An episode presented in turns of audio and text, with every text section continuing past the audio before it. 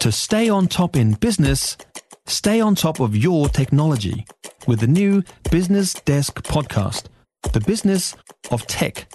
Listen on iHeartRadio or wherever you get your podcasts. Serena Williams is retiring. She's 40 years old. She's a 23 time Grand Slam winner. She's calling it a day after the US Open this year because she wants to have more kids. Now, joining us now is Belinda Cordwell, former tennis player commentator. Hi, Belinda.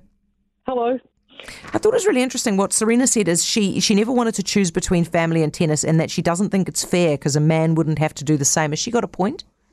Well, yes and no, hasn't she? I mean, at the end of the day, the women are the ones that bear the children. And um, I think it's always been, you know, a real interesting debate and a dilemma for women who want to be top sports people because at a certain time in their lives they want to choose to have children. And uh, she makes a good point about the fact that it's difficult to do both, particularly if you're 40. So, in this sense, she is choosing. There's not, not the thing about it is you can't really say it's unfair, can you? Because there's not a lot we can do about it.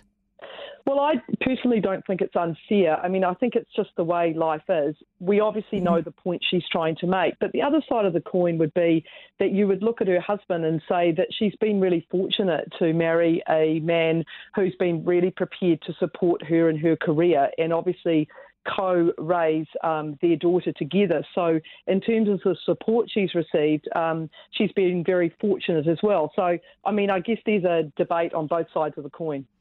Do you reckon she's the goat?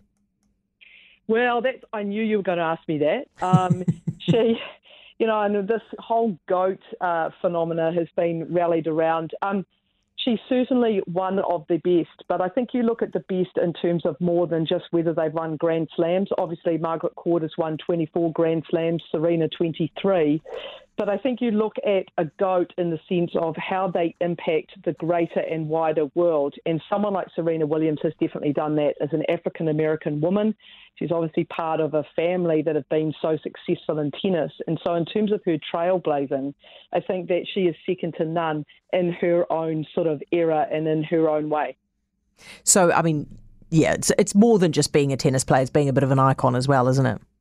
It is, but I mean, if you're mm. talking to me around um, the goat, I mean, I look at my um, times when I was playing, and uh, Martina Navratilova to me was very similar to Serena Williams in different ways. She came from, um, you know, Czechoslovakia. She was able to sort of break through in America, and uh, really some of the the issues that she went through in order to demonstrate to the rest of us how you could take tennis to a whole new level in terms of fitness and what you ate and how you prepared to play in my mind, she was also in that kind of category. So, you know, you could debate generations and eras and who was the best on a number of scales.